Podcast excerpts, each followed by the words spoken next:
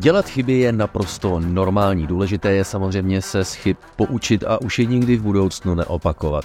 Ale jako kdyby právě tohle se ve světě Formule 1 občas nedělo, tedy že chyby se opakují. Ale to by možná nebyl ten největší problém. Tím hlavním problémem jsou někdy následky chyb, které jsou natolik velké, že se jejich následky zkrátka už nedají eliminovat anebo vynahradit. A právě o těch největších chybách v historii Formule 1 se budeme bavit v nejnovější epizodě podcastu Kolo na kolo.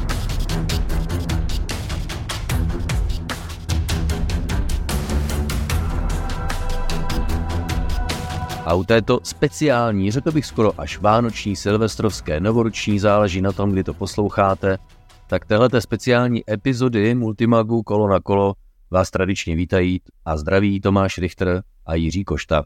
Já tě zdravím Tomáši a zdravím i naše posluchače.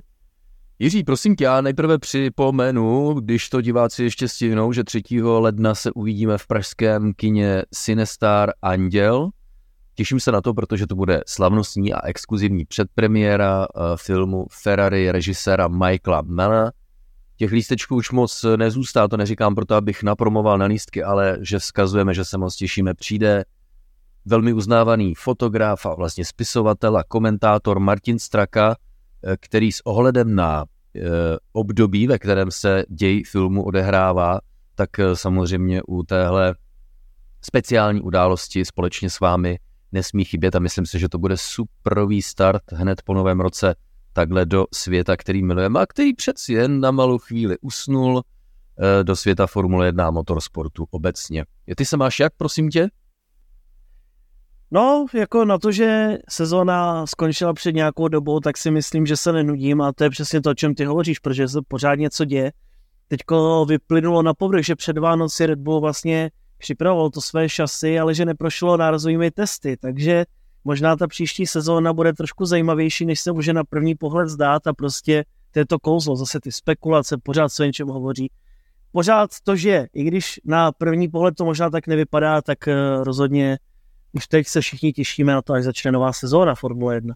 No, rozhodně se těšíme. Teď ale těžké předpovídat. Já si myslím, že rozumnější budeme až v průběhu testů konec konců takhle, když mnozí reflektují na uplynulé dvě sezóny nových pravidel 2022-2023, tak jak řada týmů, ať už to byl Mercedes anebo Ferrari, tak říkají, nám bylo jasno už během prvního dne testů, jaké limity třeba naše auto má, nebo jaká špatná rozhodnutí jsme udělali nebo nám bylo jasno v tom, co je špatně a už to nemůžeme změnit. Takže jakékoliv budou předpovědi, Max Verstappen se nechal před chvilkou slyšet, že se byl podívat v továrně a že to auto vypadá dobře, ale říkám si, že jakkoliv je Max Verstappen super dokonalý jezdec, tak uh, soudě podle tvaru auta určitě nemůže usoudit, jestli bude dobré nebo nebude, ale tady víš, spíš vychází z těch zkušeností, že není důvod, aby zrovna Red Bull příštím roce nebyl dobrým autem ale jsem hrozně zvědavý na ty předsezónní testy. Právě protože budeme eh, o něco moudřejší na základě analytik, eh, které uděláme, jak který tým udělal nějaký krok dopředu. Takže to bude úžasné období.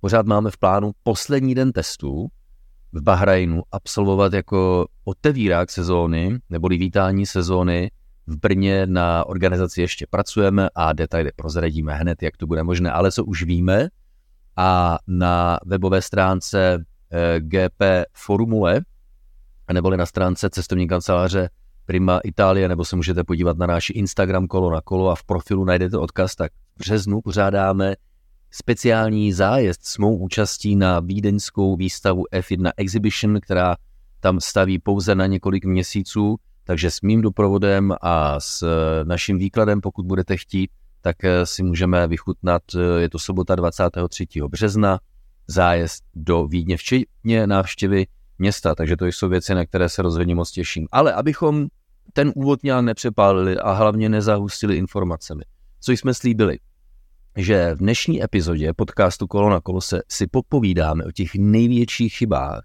a hlavně o následcích, které měly v historii Formule 1. Vybrali jsme nakonec 15 takových příběhů, je naprosto jasné, že i vy budete mít své nápady a pokud ať už nás e, posloucháte jakkoliv a budete mít možnost přidat příspěvek, tak budeme rádi, e, když přidáte své vlastní příběhy u kterých budete vy sami přesvědčeni, že se tak jedná o velké chyby s velkými následky. Takže jsme vybrali 15 příběhů v této volné části podcastu Kolo na kolo si popovídáme o prvních deseti z nich. Nejsou sestaveny do pořadí podle nějaké důležitosti, zkrátka jsme vybrali 15 příběhů a nějak jsme je poskládali za sebe, ale platí, že 10 z nich uslyšíte v této volné části a pět bonusových největších chyb v historii Formule 1 pak eh, v placené části epizody, kterou už teď můžete poslouchat v Multimagu kolo na kolo na herohero.co lomeno kolo na kolo. Tak jdeme na první velkou chybu. A možná si řeknete, mnohé z těch příběhů už určitě znáte a stoprocentně ano, protože například tu první, kterou jsme si vybrali, tak o ní existuje speciální podcast, který jsme vyrobili, tuším, že před dvěma lety, takže pokud posloucháte podcast kolo na kolo, anebo se bavíte eh, tím, co se stalo v historii Formule 1, tak to pro vás nebude nic nového, ale my jsme si dali ještě jednu ambici, abychom pro každý eh, takový příběh, pro každou takovou chybu vypíchli informace, které možná nejsou až tak úplně známé. Takže první chyba je samozřejmě špionážní skandál z roku 2007 eh, mezi Ferrari a McLarenem, když se do rukou McLarenu eh, přičiněním dvou inženýrů, jeden na straně Ferrari a druhý na straně McLarenu, dostali k citlivým informacím Eh, o autě Ferrari na další sezónu. Jirko, jednak tady je strašně zajímavé to, že McLaren nebyl potrestán tou obří pokutou 100 milionů dolarů a vyloučením z poháru konstruktérů v sezóně 2007 za to, že se dostal k citlivým informacím Ferrari. To si myslím, že je uh, neúplně známá informace, protože na víně byli jednotlivci, konkrétně u McLarenu to byl šéf konstruktér Mike Coughlin, u Ferrari výníkem byl Nigel Stepney, který už dneska nežije, protože si podle všeho sáhl na život eh, několik let po skandálu, ale ta pointa spočívá v tom, že McLaren nebyl terčem takového velkého trestu za špionáž jako takovou, protože co vyšlo najevo, že, nebo vyšlo najevo, je známo, že ta šetření byla hned dvě. To první se odehrálo 12. července v roce 2007, kdy zasedala Světová rada motorsportu a na konci tohoto prvního slyšení Světová rada řekla, hele, eh, výjimky jsou konkrétní osoby, Mike Coughlin a Nigel Stepney a Ron Dennis, tehdy šéf McLarenu, ujistil prezidenta Mezinárodní odbové federace, že on o tom, co tihleti dva vyvedli, vůbec nevěděl. A Jirko, federace a prezident Max Musli tomu uvěřili a v podstatě zbavili eh, McLaren jakýchkoliv obvinění. Je to tak, protože ono původně to vypadalo, že McLaren nic takového neudělal, nebo respektive jeho zaměstnanci a dokonce to bylo tak, že tam se spekulovali o tom, že Renault také převzal nějaké informace o tom tehdejším Ferrari, ale bylo to zameteno pod koberec, jenže pak se někteří rozhodli vypovídat a zase vypluly na, povrch nové, na povrch nové zkušenosti, zejména pak eh, Pedro de la Rosa také odhalil nějakou komunikaci, který tehdy byl vlastně testovacím městcem McLarenu. No a jak to vypadalo, že není co řešit, tak bylo co řešit a ve finále to byl pravděpodobně možná i největší průšvih celé historii Formule 1. Tehdejší prezident Ferrari Jean Todt, když se dozvěděl, že McLaren ani Ron Dennis nebudou trestáni, tak eh, byl na větvi. Na straně druhé Max Mosley byl přece jenom trošku opatrnější a prohlásil, hele, dáváme to prostě bez trestu. Samozřejmě, kdyby se objevily nějaké nové skutečnosti, tak to šetření znovu otevřeme. A přesně to se také stalo. A pomohla tomu napjatá atmosféra, Jirko, mezi Fernandem Alonzem a šéfy týmu McLaren, jak si zmiňoval, jednoho Španěla Pedra de la Rosu, testovacího pilota a také závodního pilota týmu Fernanda Alonza, tak ti se rozhodli víc pravdou ven a oslovili prezidenta FIA Maxa Mosleyho s tím, že není úplně pravda, že manažeři McLarenu neměli přístup k informacím Ferrari. A proto se také 13. září roku 2007 eh, konalo další slyšení. Opět ne na základě toho přečinu, že se McLaren dostal k nějakým informacím, ale tentokrát hlavně proto, a tam už to začalo být osobní, že si prezident Ferrari pardon, prezident FIA samozřejmě, Max Mosley uvědomil, že mu šéf McLarenu Ron Dennis lhal. A to Maxe Mosleyho naštvalo a proto dostal McLaren takhle obří pokutu, protože eh, když o pár let později vzpomínali činovníci téhleté aféry, tak říkají, kdyby při tom prvním slyšení šéf McLarenu Ron Dennis řekl, jo, ty to je nešťastný, ale dostali se k nám nějaké informace, tak by asi dostali nějakou pokutu, ale nebyly by ty eh, tresty tak eh, přísné. Ostatně Max Mosley se nechal slyšet, že jeden milion z té 100 milionové pokuty eh, bylo za prohřešek samotný a 99 milionů za to, že Ron Dennis je kokot, říká Max Mosley, až takhle se ti dva nesnášeli. A to ještě eh, dokonce na slyšení tom druhém bylo navrhováno a dokonce se to dostalo na malou chvíli i ven v tom rychlém online světě médií a internetu, že McLaren dostal dvouletý zákaz startu. Nakonec uzavírám z toho bylo vyloučení z poháru konstruktérů roku 2007 a 100 milionová pokuta, do které byly započteny price money toho roku. Takže první velká chyba, řekl bych, a to je, že Ron Dennis lhal Maxi Moslimu a, Maxi Moslimu a tahle lež, Jirko, vyšla strašně draho. Ale ono by se dalo říci, že to docela poškodilo celý McLaren a tak nějak obecně i Rona Denise. Fernanda Alonso také částečně, trošku se to také s ním neslo ještě pak mnoho let, ale tam prostě všechno bylo špatně. A jak se Ron Dennis tvářil, že jeho tým je takový, řekl bych, sterilní a bezchybný, v té době, kdy prostě sezóna 2007, měl, to byla sezóna, kdy měl McLaren nejrychlejší auto a vyhrál by pravděpodobně oba dva tituly, kdyby si to Ron Dennis dokázal zorganizovat. Tak tohle bylo hodně překvapivé a myslím si, že to ovlivnilo tak nějak ten další průběh nejenom McLarenu, ale celé historie Formule 1. Mělo to velké následky, protože Ron Dennis byl tak říkajíc v podmínce a když došlo k onomu uh, ulhanému skandálu po velké ceně Austrálie, o rok později ze strany Luisa Hamiltona a šéfa týmu Davea Ryana, tak se Ron Dennis musel poroučet a na jeho místo nastoupil Martin Wittmáš, co mělo, což mělo za následek další konsekvence a v podobě dalších chyb, ke kterým se v této epizodě přidáme. Tak pevně věřím, že určité informační střípky, o kterých jste třeba nevěděli ve vztahu ke špionážnímu skandálu mezi Ferrari a McLarenem v roce 2007. Pojďme ke druhé velké chybě, opět v rámci něčeho, co už velice dobře znáte a o tom také existuje speciální epizoda podcastu Kolo na kola, to je samozřejmě Crashgate a neboli skandál kolem havárie Nelsona Piketa juniora během velké ceny Singapuru roku 2008. A následky také známe. Renault se nakonec musel poroučet ze světa Formule 1, ale e, další prvky, o kterých třeba není tak velké povědomí, tak spočívají v tom, kdo to všechno vlastně navrhl. Kdo všechno o tom věděl. Připravili to Flavio Briatore s tehdejším technickým ředitelem Petem Simoncem. Věděl o tom Fernando Alonso ještě před závodem. No logicky Fernando Alonso se ptal s ohledem na tehdejší pravidla, tak eh, během výjezdu safety caru eh, je zakázán vjezd do boxu. Když došlo k technickému problému na Alonsově Renaultu v kvalifikaci, tak startoval z hlubších míst, ale byl natankován na menší množství paliva, tak pochopitelně Fernando Alonso není blbej, Jirko, že? Tak se samozřejmě začal ptát, ale co je to za debilní strategii tohle?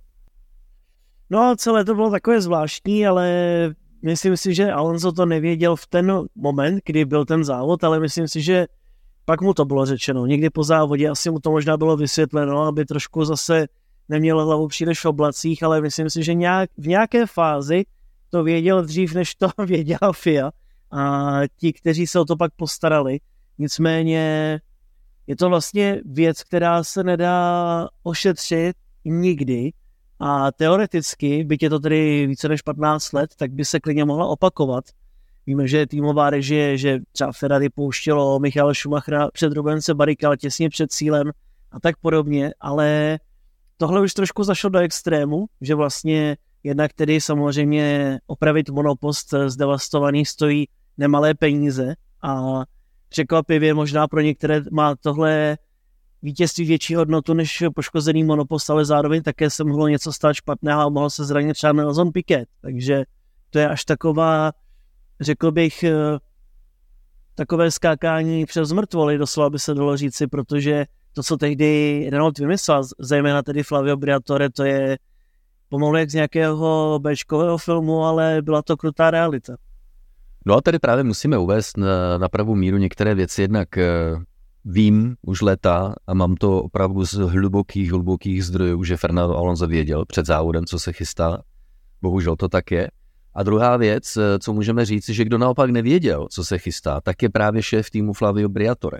A tady v tomhle spočívá chyba, o které si ve druhém příběhu chyb v historii Formule 1 povídáme, protože s tím tím nápadem přišel Pet Simons, který to Nelsonu Piquetovi vyloženě nařídil, ale chyba, kterou Flavio Briatore udělal, že se rozhodl, hned také mu bylo všem pedoku bylo podezřelé, co se stalo.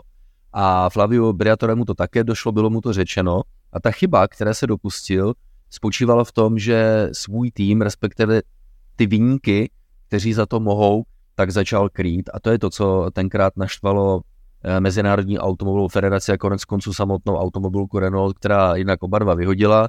Sama pak eh, o rok později potupně z Formule 1 odešla a Pet Simons a Flavia Briatore dostali ze strany Mezinárodní automobilové federace dokonce doživotní zákaz práce v motorsportu, který je licencovaný FIA. Nakonec s tímhle rozhodnutím Flavio Briatore a Pat Simons bojovali u soudu, že to je až jako příliš velká diskriminace oživi, eh, omezit naše možnosti práce až do konce života. A nakonec ten soud vyhráli a trest byl zkrácen na eh, pět let Uh, život ale odpouští, Jirko.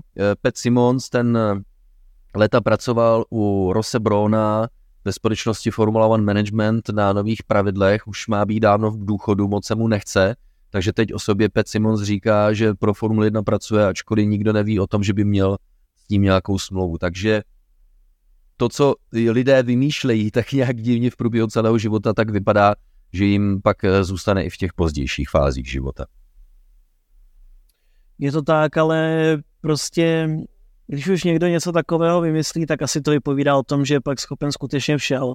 Na druhou stranu je to pro mě trošku zvláštní, protože dává mi smysl to, že na jednu stranu, ale je to strašně těžké říct, protože je fixlování to, že pustí Ferrari tady, že Rubens Barrichello pustí Michaela Schumachera před cílem a dostane tak zadarmo vítězství v závodě. Je to fixlování, a nebo je, nebo je to v pořádku? A je fixlování to, že bourá jezdec a tím má teoreticky šanci na to vyhrát závod jiný jezdec. Zároveň také musíme říci, že Alonso měl velké štěstí, protože tam se tehdy nepovedla zastávka Felipeho Masy, který tedy odjel s tankovacím zařízením a bývalo by to bylo asi trošku jinak. David Coulthard měl také šanci vyhrát závod, měl technické problémy, takže ono to úplně taky na 100% nebylo na vítězství, sehrálo tam štěstěna, stě, pardon, štěstěna samozřejmě velkou svoji roli, ale i tak prostě otázka, jestli teda má člověk dostat do životní trest nebo ne, ale myslím si, že určitě si to nesaž do konce života, že není úplně počestný. Flavio Briatore, eh, ten na Slávě asi až tak úplně nestratil, konec konců je to pořád člověk, který se stýká s takovými kapacitami, jako je Stefano Domenicali a obecně špičky ze světa eh, Formule 1. Takže Někteří lidé to prostě mají tak, že jim je odpouštěno snadněji než jiným. Pojďme k příběhu číslo 3. K chybě číslo 3. Ale když se řekne Emerson Fittipaldi, pojem, který zvoní stejně jako například e, jméno Nikyho Laudy, tak si zcela zákonitě položíš otázku, co pak, že Emerson Fittipaldi dělá chyby? No je je a udělal jednu velikou, která mu de facto zničila kariéru Formule 1. Pouze dodám, že Kariéra Emersona Fittipaldiho začala v roce 1970, když v týmu Lotus po tragické smrti Jochena Rinta se stal hlavním jezdcem týmu a v roce 1972 vyhrál svůj první titul mistra světa. Pro rok 1974 přestoupil do týmu McLaren, kde získal svůj druhý titul a pomohl McLarenu vyhrát jejich první pohár konstruktérů. No řekneš si, eh, to je pohádka, protože Eh, Emerson Fittipaldi zůstal u McLarenu i pro sezonu 1975. Ano, skončil druhý za Nicky Laudou, ale McLaren byl ve špičkové formě. A McLaren absolutně nepochyboval o tom, že Emerson Fittipaldi bude dál závodit. Eh, není rozhodně bez zajímavosti, že eh, Fittipaldi tenkrát měl smlouvu která mu zajišťovala 250 tisíc dolarů, čtvrt milionu dolarů. Taková specialitka u Mersona Fittipaldiho byla, že on měl tři souběžné smlouvy, které musely být, alespoň si to McLaren myslel, všechny podepsány, eh, aby eh, platili. Jednu měl přímo s McLarenem, druhou měl se sponzorem Marlboro a třetí měl se sponzorem Texaco Oil. A v té době měl Emerson Fittipaldi pro rok 1976 podepsanou pouze eh, smlouvu Marlborem. A u McLarenu si říkali, no tak to už je v pohodě, on má podepsanou jednu smlouvu, tak tím pádem, jelikož jsou v podstatě všechny stejné, co do znění, tak už s náma bude závodit. Ale Jiří, pak eh, se stalo něco, co třeba dnes zpětně dokáže jen málo kdo pochopit. A Fittipaldův bratr Wilson totiž sestavil svůj vlastní tým Formule 1, který právě nesl jeho jméno.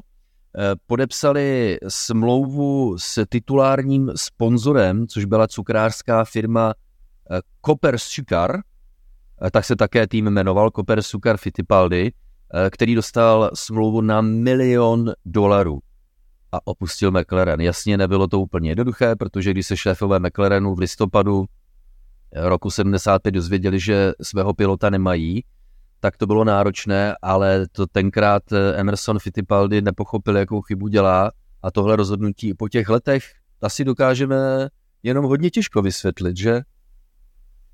Tak samozřejmě nikdo nemá křišťálovou kouli, ale tam jde o to, že vlastně Emerson Fittipaldi dokázal získat eh, dva tituly vlastně, když to tak vezmeme, během svých prvních eh, pěti let ve Formuli 1. Během toho ještě, kromě toho, že tedy vyhrál titul v 72. a 4. pak s McLarenem, tak byl ty dva roky mezi tím ještě na druhé pozici celkově. No a právě jedna z hvězd, jeden z největších talentů v historii Formule 1, odešel vlastně do týmu, kde bych řekl tak nějak toužil to, aby dokázal třeba to, co dokázal Jack Brabham, že prostě dokáže vyhrát uh, s týmem, který nese jeho jméno, ale byla to tragédie. A už tehdy uh, bylo vidět, jak prostě vůz hraje svoji roli, že to není jenom o tom jezdeckém talentu. A Emerson Fittipaldi pokračoval snad dlouhých uh, pět sezon s týmem Koprsukára Fittipaldi a pak už to byl vyloženě jenom tým Fittipaldi, ale to bylo opravdu pět tragických sezon.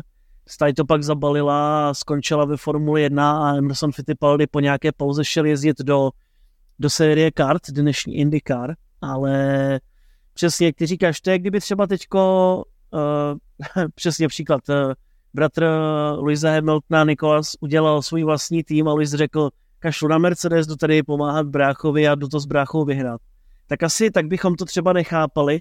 A právě takhle se Emerson trošku pohřbil v té své kariéře ve Formuli 1, protože kdyby pokračoval s McLarenem, tak si myslím, že minimálně další dva tituly přišly a kdo ví, jak by to bylo v těch letech budoucích. To je právě ono, no, že historie už se neptá, konec konců to položilo základ jednomu úžasnému příběhu, který už je dnes velice dobře známý, a to když se McLaren na konci roku ocitl bez nějakého kvalitního pilota, taky samozřejmě začal hledat. Eh, pak se, eh, nebo existoval také, můžeme asi objektivně říct si, kvalitní pilot, který naopak byl bez angažmá, když eh, zbankrotoval tým Hesket, pro který závodil nikdo jiný než James Hunt. A je to právě James Hunt, který se s McLarenem dohodl. McLaren oslovil Jamesa Hunta a nabídl mu uh, 50 tisícovou smlouvu dolarů, tedy maliličkatou, protože McLaren samozřejmě položil co nejmenší nabídku. Uh, historici vzpomínají, eh, nebo ti, kteří eh, v té době žili a věnovali se dění ve Formuli 1, tak vzpomínají, že kdyby McLaren, protože těch kvalitních pilotů tenkrát nebylo hodně, McLaren měl ambice na to pokračovat dál v boji o titul mistra světa, tak kdyby Huntovi nabídl třikrát větší honorář, tak by se s ním, respektive kdyby James Hunt trval na třikrát větším honoráři, tak by se s ním McLaren dohodl. Ale jak říkáš, nebýt Fittipaldiho rozhodnutí, tak by nebyl příběh z roku 1976 mezi Jamesem Huntem a Nikim Laudou. Uh, Laudou. Sám si správně poznamenal, že uh, Emerson Fittipaldi po těch pěti protrápených letech šel závodit do Ameriky, kde ale nazbíral řadu úspěchů, včetně titulu v roce 1989 a dvou vítězství ve slavném závodě 500 mil Indianapolis v letech také 89 a pak v roce 1993. A není, Jirko, bez zajímavosti, že se Emerson Fittipaldi a James Hunt potkali, když James Hunt získal titul mistra světa v autě, které původně mělo patřit Fittipaldimu a který dobrovolně opustil. A dodnes se traduje, že Emerson Fittipaldi s ohledem na ten honorář, který eh, v bratrově týmu bral, tak Emerson Fittipaldi má soukromý tryskáč, ale James Hunt má titul mistra světa. To jsou příběhy, že? No to ono přesně pak záleží, protože my se k tomu postupně ještě dostaneme, ale nebylo to poprvé, kdy peníze svým způsobem rozhodli o tom, jak se kterému pilotovi bude dařit a mnoho pilotů pro peníze vzdalo ten svůj potenciál, ale to je takové těžké, no. Na druhou stranu můžeme říci, byl by o něco více uznávaný Emerson Fittipaldi, kdyby měl dva nebo tři tituly. To si úplně nemyslím. Zase na druhou stranu myslel trošku na budoucnost a dokázal si vydělat slušný balík peněz a ještě když si vezmeme, jaké to byly peníze před 40 lety, takže uh, je to strašně zajímavé, no před 50 už, je to strašně zajímavé srovnání a samozřejmě záleží, protože třeba takový Max Verstappen, ten tady má štěstí v tom, že má dobré peníze a dobrou smlouvu a je v mistrovském týmu. Na druhou stranu on sám říkal, že je mu jedno, jestli už bude mít tři nebo deset titulů, ale že si prostě jezdí pro zábavu a že prostě ho baví závodit. No, ale i když přesně jak říkáš, tenkrát, když bychom to přepočetli na dnešní peníze, tak to byly skutečně balíky. Na straně druhé, tím, jak Emerson Fittipaldi vložil veškerou energii do toho Eh, zlepšit formu týmu svého bratra, tak eh, se mu v důsledku toho rozpadlo manželství. Takže ten zákon o zachování energie existuje, kde prostě, když někde získáš, tak někdy jako kdybys měl tendenci ztrácet. Pojďme k velké chybě číslo čtyři, která je také spojena s velmi a nechvalně známou událostí velkou cenou USA roku 2005 v Indianapolisu. Také opět si můžete zpětně vyhledat Eh, Válka pneumatikářů se jmenuje tahle speciální epizoda podcastu Kolo na kolo, která o událostech eh, v Indianapolisu roku 2005 pojednává, ale zase to spíš dáme do té perspektivy méně známých záležitostí. A jedna, jednou z nich, a v tom zase spočívá ta obrovská chyba, kterou udělal Max Mosley konkrétně, eh, tím, že naprosto tvrdohlavě neumožnil návrhy jakýchkoliv řešení. A že mu byla Eh, nabízena řešení jedno za druhým. A Max Mosley se vždycky ohánil tím, že hele, jako hezký, rád bych vám to umožnil, ale nemůžu, protože eh, ten okruh nemá homologaci. To by se prostě muselo nechat projít homologací, což je prostě práce na týdny a já si to jako zkrátka na triko vzít nemůžu. Je to samozřejmě závod, do kterého nastoupilo nakonec pouze šest formulí týmu Minardi Jordan a Ferrari, poté, kdy se jednalo až do posledních chvil před startem samotné velké ceny a na konci zaváděcího kola všichni ti, kteří jeli na pneumatikách Michelin, tak zjeli do boxu a do velké ceny neodstartovali. Následky této chyby spočívají pochopitelně jako v tom, že takový nebo způsob, jakým si Formule 1 poškodila image Eh, ve Spojených státech amerických, tak byl skutečně bezprecedentní a když se posuneme do té dnešní doby, tak je skoro až zázrak, že teď je naopak Formule 1 Spojenými státy americkými milována. Zázrak to podle mě určitě je a vemte si, že se závodilo ve Formule 1 naposledy v Americe do roku 2007 a pak až v roce 2012, že jsme měli opravdu dlouhou pauzu a teď vlastně máme tři okruhy a spekuluje se o čtvrtém, takže obrovský přerod, obrovsky se změnila Formule 1 v tomto ohledu, samozřejmě také tomu hodně pomohli majitele a tak podobně, Drive to Survive. Ale je zajímavá jedna věc, kterou bych na to chtěl říci, protože vemte si, že letos vlastně v Kataru ta situace s pneumatikami byla obdobná, pneumatiky měly problém, nebo takhle, Pirelli mělo problémy s pneumatikami, pneumatiky by nevydržely, začaly by mít poškození a vznikla tu situace podobná té, která byla vlastně tehdy na Indianapolis. Ale tady je vidět, jak se strašně změnila doba a jak se změnilo to myšlení, protože co se týče Ameriky 2005, tak tam prostě Max Mosley nechtěl řešení, ale tady dokázala FIA a Formule 1, Stefano Domenicali a další vymyslet eh, docela efektivní řešení a velmi rychle. Byli velice aktivní, takže závodili jsme sice na těch 18 kol a nic víc na jedné sadě pneumatik, ale na druhou stranu ten závod se objel. Nebyl úplně tak špatný, jezdci mohli jet konečně po dlouhé době naplno, takže mělo to něco do sebe a tady vidíš, jak je to tedy už také téměř 20 let, ale jak se doba strašně změnila, nejenom asi vnímání Formule 1, ale tak nějak obecně ve světě. No a v tom právě spočívá ta chyba, o které si v, ve čtvrtém příběhu povídáme a ta spočívá v tom, že Max Mosley zkrátka udělal chybu v úsudku, když trval na tom, že nemá tu možnost a navíc ještě v Americe ani tenkrát nebyl fyzicky přítomen a všechno řešil z Monaka. Ale neměl pravdu v tom, že by se nedalo vymyslet nějaké řešení v podobě šikany. Konec konců pro velkou cenu Německa v roce 1991 došlo k úpravě eh, šikany Eh, když bychom se podívali taky na závod v Monte Carlo, kde došlo také k úpravám šikany, anebo v roce 1994 eh, úvodu velké ceny eh, Belgie také došlo ke změnám. A přesně tvůj případ z Kataru, kdy prostě se dá sáhnout, zaimprovizovat do chodu velké ceny tak, aby se prostě zkrátka mohla odjet. A ta chyba, kterou Max Mosley udělal, protože on z nějakých důvodů se nesnášel s Eduardem Michelinem, šéfem eh, firmy, a tím pádem zkrátka tak trochu trval na tom, že jim to dá uh, tak nějak sežrat. Následky samozřejmě byly obrovské a byla to chyba Maxe Mosleyho, který tvrdohlavě trval na tom, že dokud zkrátka uh, Michelin nepřijde s nějakým zázračným řešením, tak se velká cena USA nepojede Problém byl v tom, že zázraky se samozřejmě ani ve Formuli 1 nedějí a tím pádem Max Mosley touhletou chybou odsoudil velkou cenu USA 2005 k tomuto nepěknému osudu. Pojďme dál, Jirko, ty si před malou chvílí zmínil, že někteří piloti pro peníze dokáží si poničit kariéru. No, tímhle se dostáváme k chybě číslo 5, z doby nedávné a moderní nebo současné generaci fanoušků velice dobře známé a tím je rozhodnutí Daniela Ricciarda odejít z Red Bullu. A i když uh, teď mi tak napadá, že jsem si skoro až protiřečil, protože, a vysvětlím proč. V roce 2012 Daniel Ricciardo najal právníka, jehož jméno se uh, jmenuje, nebo který se jmenuje Glenn Beavis, což je člověk, který se začal hrát na, manažer, na jezdecké manažery, nebo na jezdeckého manažera. Problém byl v tom, že Daniel Ricciardo byl jeho první klient.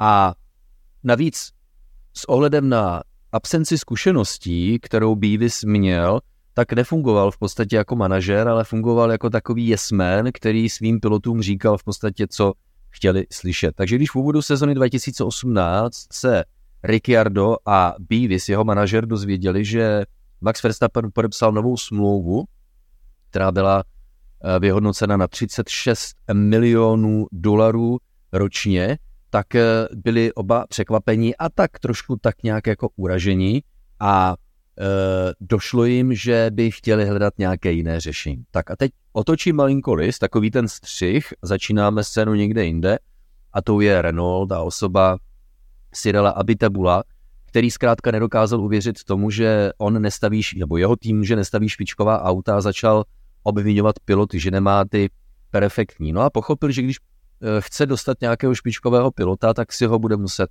zaplatit. No jo, ale Lewis Hamilton, Max Verstappen, Fernando Alonso ani Sebastian Vettel, kteří brali všichni kolem 30 milionů ročně, tak nebyli dostupní, tak začali přemýšlet o tom dalším nejlepším a tím byl právě Daniel Ricciardo.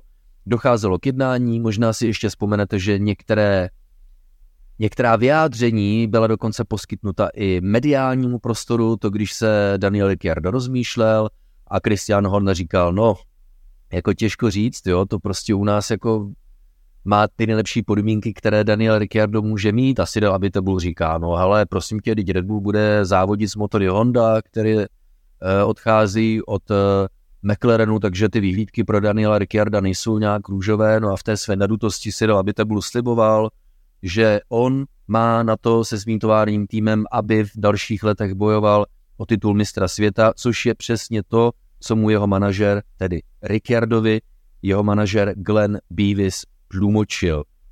A nastala, Jirko, ještě jedna strašně zajímavá věc, a to e, tím uzavírám nebo dokresluji, podtrhuji tu pointu, že jsem se vlastně spletl, že to o penězích není, protože Red Bull nakonec tu nabídku vyrovnal a nabídl Ricciardovi podobné peníze, jaké uh, podepsal Max Verstappen. Přesto se Jirko Daniel Ricciardo rozhodl odejít z Red Bullu. Já si trošku myslím, že to bylo hráno tím, že začínal cítit, že Max Verstappen je jednička v týmu, anebo že se to tak nějak více soustředí na něj. A přestože Ricardo už tam byl nějaký čas a dokázal získávat, eh, řekl bych, lepší výsledky, nebo kolikrát přivezl nečekaná vítězství, tak možná to trošku oblížilo jeho egu a řekl si, že když on není ta jasná jednička, nebo Red Bull buď nechce mít jedničku, nebo to bude Max, takže prostě on se na to může vyprdnout a půjde jinam, protože bylo jasné, že v, Re- v Renaultu to bude všechno postaveno okolo něj, což skutečně bylo, ale víme, jak ten příběh dopadl. Dva roky nic moc, Ricardo nějakým zázrakem získal v té své druhé sezóně alespoň pár pódí, v té první to byla úplná mizérie. No a svým způsobem se trošku zachránil tím, že utekl, protože víme, že u Alpinu nebo tehdejšího Renaultu se toho moc nezměnilo, že ty výsledky nešly nějakým způsobem nahoru a tak se přesunul do McLarenu, kde dokázal alespoň získat tedy jedno vítězství. Nicméně Ricardo si strašně oslabil tu svoji pozici a jak by se dalo říci, že právě v letech 2014 až 2018 byl favorizován jako budoucí šampion a jako jeden z mužů, kteří určitě patří k těm nejlepším v poli Formule 1, tak eh, dnes se ty misky vach úplně otočily a Ricardo nemá úplně moc příznivců a naopak eh, je považován za průměrného jezdce. A to jsou právě ty velké následky chybného rozhodnutí, které Daniel Ricciardo udělal. Ironicky si k nějakým penězům přišel nejenom on, ale také právě Glenn Beavis, protože on měl údajně domluvenou 20% provizi za každou novou smlouvu, když ale odcházel uh, Daniel Ricciardo z Renaultu, nebo někde v této době, určitě se to dá najít na internetu, tak uh, Daniel Ricciardo neuznal tenhle ten finanční nárok provizí uh, Glenu Beavisovi, uh, rozešli se ve zlém a Glenn Beavis nakonec Daniela Ricciarda žaloval. A nakonec se mimosoudně dohodli na vyrovnání ve výši 10 milionů dolarů. Jezdecké kvality Daniela Ricciarda, kromě toho, že si uh, poškodil uh, renomé Eh, u fanoušků, tak eh, u Renaultu a pak u McLarenu eh, se pak stal špatným pilotem, nakonec se velkým obloukem vrátil do rodiny Red Bullu, ale pořád zatím závodí jenom v Alfa Tauri. No a my, Jirko, samozřejmě čekáme na to, jak to s ním bude, jestli ten pomyslný kruh uzavře, že skončí jako týmový kolega Maxe Verstappena, ale kolik let mezi tím zbytečně ztratil, že? No já jsem osobně strašně zvědavý, jak by to bylo, kdyby jsme teď posadili Ricarda do Red Bullu. Já si úplně nemyslím, že už je tam, kde byl. Ona samozřejmě, ta jeho sebevědomí šlo strašně dolů, si myslím, těmi roky, kdy se trápila, zejména tedy loni u McLarenu. Letos ty výsledky z Alfa Tauri těžce se hodnotí, protože přece jenom to nebyla celá sezóna, pak si ještě poranil ruku, takže on neměl úplně tak nějak šanci se na to dobře připravit, takže Myslím si, že nám ukáže až právě ta nadcházející sezóna, jestli na to Danny Rick pořád má nebo ne. Ale myslím si, že alfa omega toho všeho je prostě motivace, protože o věku to nebude, jak nám ukazuje Fernando Alonso, takže to o té motivaci je, jestli je Ricardo ochoten opravdu dřít natolik, aby se dokázal posadit do Ačka Red Bullu a jestli je ochoten ještě něco navíc najít eh, na to, aby porazil třeba Maxe Verstappena. No, přejeme mu samozřejmě jen to nejlepší, ale není sporu o tom, že jeho rozhodnutí opustit Red Bull se rozhodně dá a objektivně dá zařadit mezi 15 největší, největších chyb v historii Formuly 1. Pojďme k té šesté, ne v pořadí šesté, co do důležitosti nebo velikosti té chyby, ale zkrátka v tom jednoduchém výčtu, který vám v této epizodě podcastu Kolo na kolo nabízíme. Eh, tím dalším příběhem, další chybou je, si myslím, další velice hluboce zajímavý příběh. A tím je prodej podílu týmu McLaren s rukou Rona Denise a Mansura Ojecha do rukou baharinské investiční skupiny Mumtalakat Holding. Proč? No protože v té době byl výrazným uh, podílníkem McLarenu také automobilka uh, Mercedes, respektive konkrétně Daimler Chrysler, abych byl přesnější.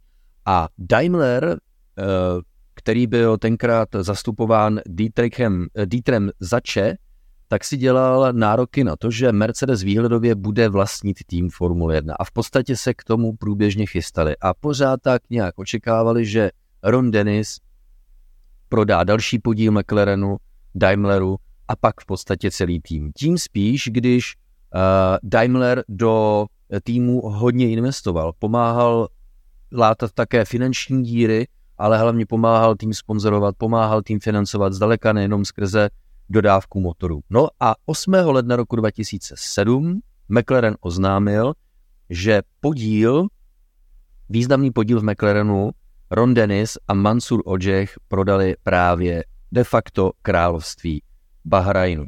Což je Jirko věc, která zlomila důvěru mezi Daimlerem a Ronem Dennisem a v podstatě tak eh, byly vymazány veškeré naděje na to, aby se McLaren výhledově stal továrním týmem.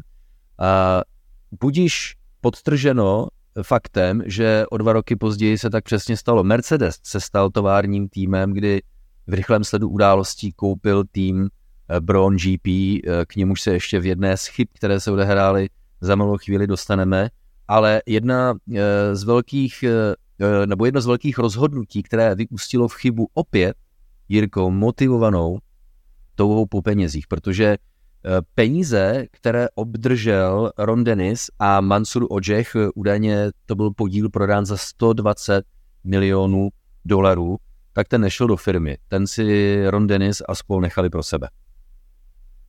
Ale je to strašně zvláštní, že? Protože Ron Dennis by pro McLaren umřel, Doslova, věřím tomu. A říkalo se, že on měl vždycky jenom psychické, ale i fyzické bolesti, když se McLarenu nedařilo a prostě to prožíval extrémně, ty jeho úspěchy nebo neúspěchy. Takže na druhou stranu místo toho, aby měl, dejme tomu přesně, budou uh, tovární tým McLaren, Mercedes a velkou podporu Mercedesu, jakou měl vlastně do té doby, řekněme tak nějak do roku 2011-12 ještě poměrně silnou, tak uh, se podstatě zaprodal, zaprodal a vlastně obětoval McLaren tím, těm penězům, můžeme říci, protože ono skutečně se to všechno změnilo a jak přestala být ta exkluzivita McLaren Mercedes a Mercedes tedy později nabídl motory Bronu a postupně i jiným, tak se to všechno tak strašně změnilo.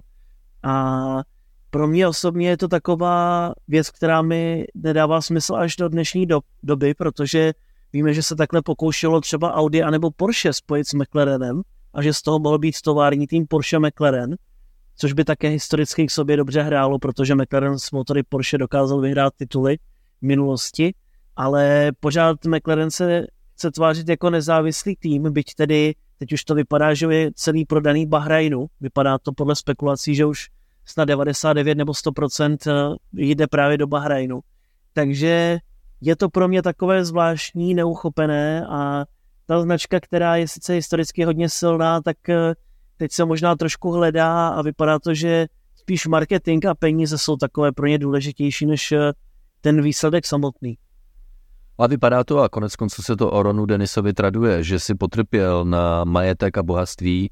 Eh, říkalo se o něm, že se nerad socializinguje s lidmi, kteří jsou chudí, ideálně se potkával s lidmi, kteří jsou stejně tak bohatí nebo ještě bohatější než on, takže on měl možná nálepku člověka, kterému hodně záleželo na týmu McLaren, ale šel na to asi tak trošku jako skrze špatnou cestu. E, doložím to tím, že s ohledem na velké investice, které Daimler pumpoval do McLarenu, tak e, za stejný podíl, který byl prodán Bahrajnu e, ve výši 120 milionů dolarů, tak eh, nabízeli, nebo by nabízeli pouze nějakých 40 právě s ohledem na ty už dosavadní velké investice, které Daimler napumpoval do McLarenu, což Ronu Dennisovi bylo hrozně málo. A ty si zmínil, že dnešní McLaren za malou chvíli nejspíš bude téměř celý patřit eh, královskému investičnímu fondu Mumtalakat Holding, což je právě ta stejná firma,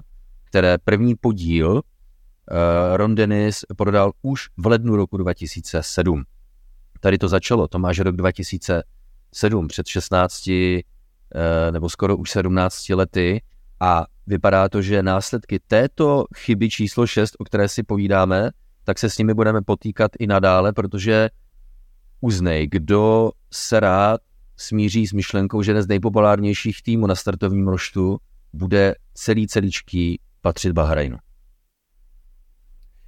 Tak ono se dá říci, že přesně vidí, že to patří více než 15 let z nějaké části pod Bahrajna. Nevšimli jsme si toho, možná kromě toho, když eh, McLaren zkoušel tu svoji spolupráci s Meridou Bahrain vlastně s týmem, který jezdili Tour de France mimo jiné, ale jinak se dá říci, že do toho, ne, podle mě alespoň do toho tolik nekecají a nechávají pořád zachovanou nějakou tu DNA McLarenu a pořád je to závodní tým, ale samozřejmě to všechno se může změnit a pro mě osobně opravdu je škoda, že se třeba nedokázali spojit s Porsche nebo s nějakou jinou značkou, s Alfa Romeo a tak podobně, protože prostě McLaren je soukromý tým a i když jsme viděli v té letošní sezóně opravdu dobré úspěchy, tak já si pořád neumím představit, že tým, který kupuje půlku auta od Mercedesu, že opravdu teď jenom kupuje motor, převodovku, spojku a tak dále a musí upravovat to své šasy podle toho, co jim dodá Mercedes, tak si neumím představit, že by dlouhodobém horizontu tenhle koncept byl úspěšný. Protože Mercedes, který si udělá všechno pod jednou střechou, nebo Red Bull, který v podstatě na tom také pracuje s Fordem, že by to také mělo být všechno pod jednou střechou, tak přece z logiky věci musí být na tom daleko lépe. OK, McLaren to teď vyšlo, odemkli potenciál, ale já si prostě neumím představit, že by to takhle fungovalo pořád. A nebo se stane to, že prostě, když by bojovali o titul třeba s Mercedesem, nedej bože, tak eh, Mercedes jim samozřejmě dodá slabší pohoda jednotky, aby nevyhráli. Nebo tam udělají něco, aby to McLarenu nevyšlo. Takže je to podle mě takové trošku krátkozraké a doufejme, že na tom nebude McLaren v budoucnu třeba jako Alpin. A tím se dostáváme k chybě číslo 7, která velice úzce souvisí, už jsme ji zmínili, ale byla učiněna jiným člověkem a proto ji izolujeme do samostatné chyby. Člověkem, kterým byla učiněna tahle chyba, tak je, nebo byl Martin Wittmář, který nahradil Rona Denise ve funkci exekutivního ředitele skupiny McLaren s ohledem na lživý skandál Louisa Hamiltona a Davea Ryana po velké ceně Austrálie v roce 2008, takže exekutivní pravomoce měl právě on.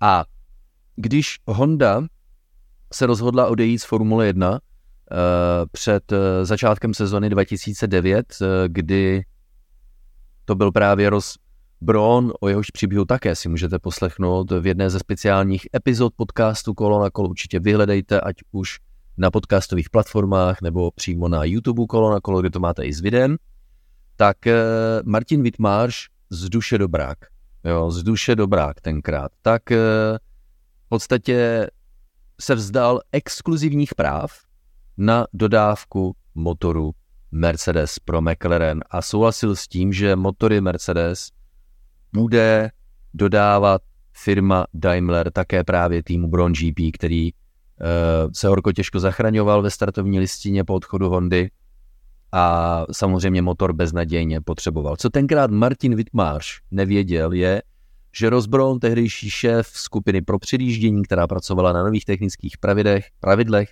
tak přišel s nápadem dvojitého difuzoru nebo dvoupatrového difuzoru, chcete-li, tedy daleko výkonnějšího a tím pádem netušil nikdo asi, že když teda dáme těm chudákům motory Mercedes, tak ať se nějak udržej, stejně budou paběrkovat na chvostu startovního pole. Jenomže co to přineslo? Ve spolupráci s tím úžasným šasy Honda pod označením Bron GP, tak se ukázalo, že tohle auto je jednoznačně nejdominantnější, notabene s velmi dobrým motorem Mercedes a co následovalo po sezóně 2009, tak to byla pro McLaren a Martina Wittmarše doslova katastrofa. Konkrétně 16. ledna roku, pardon, 16. listopadu samozřejmě po skončení sezóny, tak bylo oznámeno uh, skupinou Daimler ve spolupráci s partnerstvím, tady si zase dejte pozor, ne s uh, Bahrajnem, ale tentokrát se společností Abar Investments Abu Dhabi, že koupí nejprve tři čtvrtiny týmu Bron GP a později eh, byla odkoupena celá část a to je něco a mimochodem za nějakých 150 milionů dolarů, takže velice solidní peníze. Eh, na nějakou dobu si tu čtvrtinu nechali Ross Brown a jeho manažerský kolega Nick Fry. Později pak Mercedes koupil zbytek podílu, no a jak se říká, tak zbytek už je historie, protože to je přesně ten tým, který dnes závodí, ano, dneska se nedaří, ale uh, prošel si velmi úspěšnou etapou v historii Formule 1 tým, který závodil s Lewisem Hamiltonem, s Walterem Bottasem, Nickem Rosbergem a dneska s Georgem Russellem. Rozhodnutí, které určitě, kterého určitě Martin Wittmarš do dneška lituje. No víš, a to je přesně to, na co vlastně navazuje to, o čem hovořím teď, že takhle se může zase podkopat uh, svoji budoucnost uh, třeba Mercedes nebo McLaren a mimochodem ještě bych doplnil, že právě ten dokument Bron GP, který vyšel na Disney Plus s Keanu se tomuhle hodně věnuje a doporučuji se na to podívat, protože ono přesně to vypadalo, když to teď přeženu, to je jako kdyby Red Power Trains teďko řekl, nebo Honda, to je to samé v podstatě, kdyby řekli, no, ale tak tady Hasu se nedařilo, byli poslední, no, tak jim tady dáme motorek za, za pár korun a tak ať si taky zajezdí. No a teď by Has třeba vyhrál titul. To bylo pozdvižení, ale přesně to se tehdy stalo. A jak jsme tady hovořili o tom, že Bahrain, Rondeny, Spygate, byl tako, bylo takové to, taková ta zlomená noha, tak si myslím, že poté s těmi motory Mercedesu, které věnoval vlastně Martin Wittmarsch, nebo povolil, to věnování motoru Mercedes Bronovi, tak, si zlom, tak vlastně o tu nohu přišli úplně a od té doby, jak kdyby skutečně byl McLaren bez nohy, protože my, my můžeme říci, že od té doby nic moc, pak byly ty další roky, kde McLaren ještě tak nějak trošku těžil z těch pravidel, že se neměnili, ale od té sezony 2014, eh, kdy přešli, nebo 2015, kdy přešli k Hondě, tak McLaren nebyl absolutně konkurenceschopný a my jsme čekali téměř 10 let na to, až uvidíme nějakou sezónu, kdy McLaren bude bojovat sotva o stupně vítězů. Takže je strašně zajímavé, jaký domino efekt tohle všechno mělo a jak se, jak, nebo jak my, my i společně s Tomášem jsme tady říkali, že všechno je teď na 3 až 5 letý plán, tak vidíte sami, že to ve Formule 1 klidně může být následky 20-30 let. No a pojďme u toho domino efektu zůstat, protože on pokračoval, když se pak Ron Dennis na nějakou dobu vrátil k exekutivním pravomocem ve skupině McLaren, tak se samozřejmě snažil získat zpátky ten alespoň kvazitovární status v podobě exkluzivní spolupráce s automobilkou, která jen a pouze tomuto týmu bude dodávat motory. A to byl samozřejmě ten neslavně nepovedený eh, projekt eh, obnoveného partnerství mezi McLarenem a Hondou. Všichni obvinovali Hondu, že má naprosto špatný motor, mizerný motor, zatímco McLaren tenkrát pod vedením šéfa týmu Erika Bulie byl přesvědčen, že auto je v naprostém pořádku. Trošku už zapomněli, že se mraky manažerů hádali u McLarenu mezi sebou. Až v roce 2017 uh, nový šéf, po té, co už byl Ron Dennis odejít a dokonce pak musel prodat svoje podíly, uh, pod natlakem právě těch baharinských akcionářů, tak šéfem skupiny McLaren se stal dnešní šéf Zach Brown, který v roce 2017 rozhodl o tom, že Hondu pošle někam. Málem ona sama odešla přímo z Formule 1, ale tady to, a teď můžeme se bavit, jestli to byla chyba nebo ne, protože si řeknete, jak jako, teď to bylo to jediné správné rozhodnutí, které McLaren mohl udělat, že s tou šílenou Hondou GP2 engine, GP2 engine se musel rozejít. Jenomže ve světě Formule 1 nic není tak, jak vypadá a hlavně to není černobílé a kdyby McLaren uh, dokázal zaujmout uh, trošku širší pohled na celou uh, situaci a malinko se povznést nad ty emoce, které už všemi vysoce postavenými manažery v McLarenu sloumaly, tak by to mohlo být jiné, jak ostatně ukázal Red Bull, se kterým Honda k dnešku s tím stejným, tedy ne stejným motorem samozřejmě, ale prostě motorem od stejné automobilky eh, dokázal vyhrát tři tituly mistra světa, ale ono to mělo také velké finanční dopady, protože Hon, partnerství s Hondou bylo eh, domluveno tak, že Honda, kromě toho, že dodává motory, tak to, že tam v té Formule 1 z McLaren nemůže být, tak platila nemalé peníze, 30 milionů ročně. Takhle Zach Brown vyhodil z okna. Plus musel sáhnout hlouběji do kapsy a vytáhnout nějakých 16 milionů dolarů za to, aby platil Renaultu za motory. Takže v několika následujících letech přišel McLaren o 150 milionů, když to započítáme k roku 2020 a nutně potřeboval peníze, které získal eh, kapitálovou investicí od společnosti MSP Sports Capital ve výši 250 milionů dolarů, jenomže k dnešnímu dni po šesti sezónách se nedařilo, nepodařilo ještě úplně ten cash flow skupiny McLaren tak nějak jako zvrátit a k dnešnímu dni tohleto rozhodnutí za Cabrona vyhodit v roce 2017 a Jiří, já tě asi teďka trošku zklamu, se nechal ve velkém ovlivnit i Fernandem Alonzem, tak dnešnímu dni tohle rozhodnutí McLarenu přišlo přibližně na čtvrt miliardy dolarů. Já právě bych přesně řekl, že, myslím, že Alfa Omega byl Fernando Alonso, protože jednak který to PR nebylo úplně dobré, přesně GP2 engine, ale já si myslím, že ono by to nikdy nefungovalo mezi McLarenem a Hondou v tom období. Prostě tam to bylo tak toxic a to je prostě, jak když jste ve vztahu. Jednou se to něčím podělá a prostě už, už to cítíte, už prostě víte, že se to jednou stalo a už to nechcete opakovat a budete to mít pořád v mysli. Takže já bych neřekl, že kdyby McLaren zůstal s Hondou, že by z toho byla vítězná pohoná jednotka. Prostě McLaren nedokázal pochopit tu mentalitu Hondy, jak oni pracují a že to vyvíjejí v Sakuře, tam od McLarenu ani nikdy nikdo nebyl. Oni prostě čekali na hotový výsledek, převezte nám motor a nedělalo se to ani společně. McLaren postavil šasy, řekl, tady máme svůj koncept, naspějte nám do toho motor. No a Honda zase řekla, my tady máme svůj motor, který má prostě malé turbo, aby se to tam teda vešlo, ale zároveň nebude tak výkonný. A takovýhle problémů tam prostě bylo celé ty roky. A nedokázala to jedna ani druhá strana dobře uchopit. Až když přišel Red Bull, tak eh, nejdřív se to tedy otestoval na Toro Rosso, protože roky jezdilo pouze Toro Rosso na tyto motory a byla to taková vlastně nenápadná testovací jednotka. Právě žádný tlak, Honda si mohla zkoušet, co chtěla, měnily se komponenty a tak podobně, ale prostě Red Bull řekl, hele, jako nejste jenom dodavatel motoru, my s vámi prostě chceme spolupracovat naplno a z toho vznikl ten úspěch. Myslím si, že tohle všechno bylo tím klíčem, prostě to pochopení, protože McLaren sice si tedy moc nepomohl, hodně prodělal, ale myslím si, že kdyby pokračoval, takže by tam žádný větší zázrak asi nebyl. Eh, pravdou je, že eh, Honda potřebovala technickou podporu, kterou přinesli na pouze Red Bull, eh, což by McLaren nedokázal, takže ne, že by to byla chyba, která by měla za následek to, že by snad Honda s McLarenem bojovalo titul mistra světa, ale určitě to mělo za následek obrovské finanční problémy, které trápí McLaren ve velkém. Pojďme chybě číslo 9 našich, jak už možná občas z našich vyprávění víte, z našich tvrdohlavců Franka Williamse a Petrika Heda. Pojďme se přenést do roku 1996, kdy už šestým rokem pro Williams pracoval uh, konstruktér a dnes technický ředitel velmi, velmi známého jména Adrian Newey.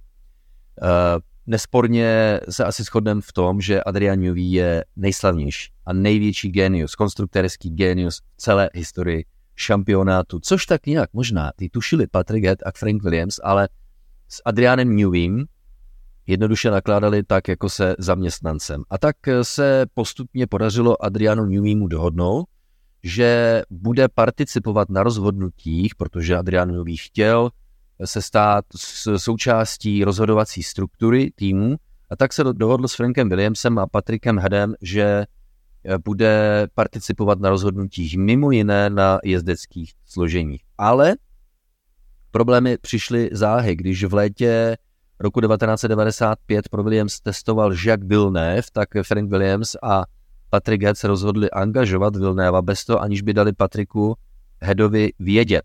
Frustrovaný pardon, Adrianu Neweymu samozřejmě.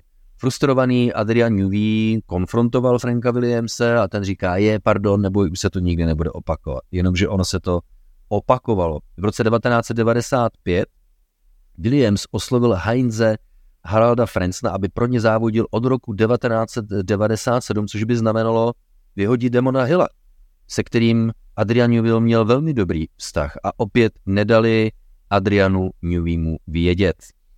A to všechno poté, kdy požadoval Adrian Newey, aby mohl koupit desetiprocentní podíl od Franka Williamse a e, Patrika Heda za tenkrát nějak kolem dvou milionů dolarů, ale ani na to Frank Williams a Patrick Head nepřistoupili. Tak se Adrian Newey už naprdl a řekl, já odcházím. V době, kdy mu zbývaly ještě z kontraktu vyčerpat dva roky, tak mu Frank Williams říká, nikam nepůjdeš, máš platnou smlouvu.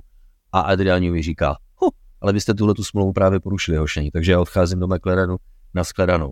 Bez sporu, Jiří, když si i promítneme, co se pak s Williamsem stalo po roce 2000, eh, po, po roce 1997 samozřejmě, tak to je chyba, eh, které Williams lituje i desítky let poté. Přesně opět to domino a tady vidíš, jak jedna, jeden člověk může tak změnit, a ani to nemusí být šéf, ani to nemusí být jezdec. Hlavně to vůbec není o jezdcích teďko. Jak dokáže změnit celou tu budoucnost, protože my víme, že McLaren už v roce 98 a 99 slavil tituly.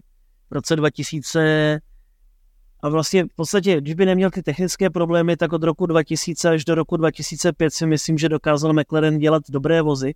Byli většinou v závodech rychle, dokázali bojovat o vítězství v závodech. Bohužel právě technika úplně nesloužila, spolehlivost tam nebyla, ale ty vozy byly dobré.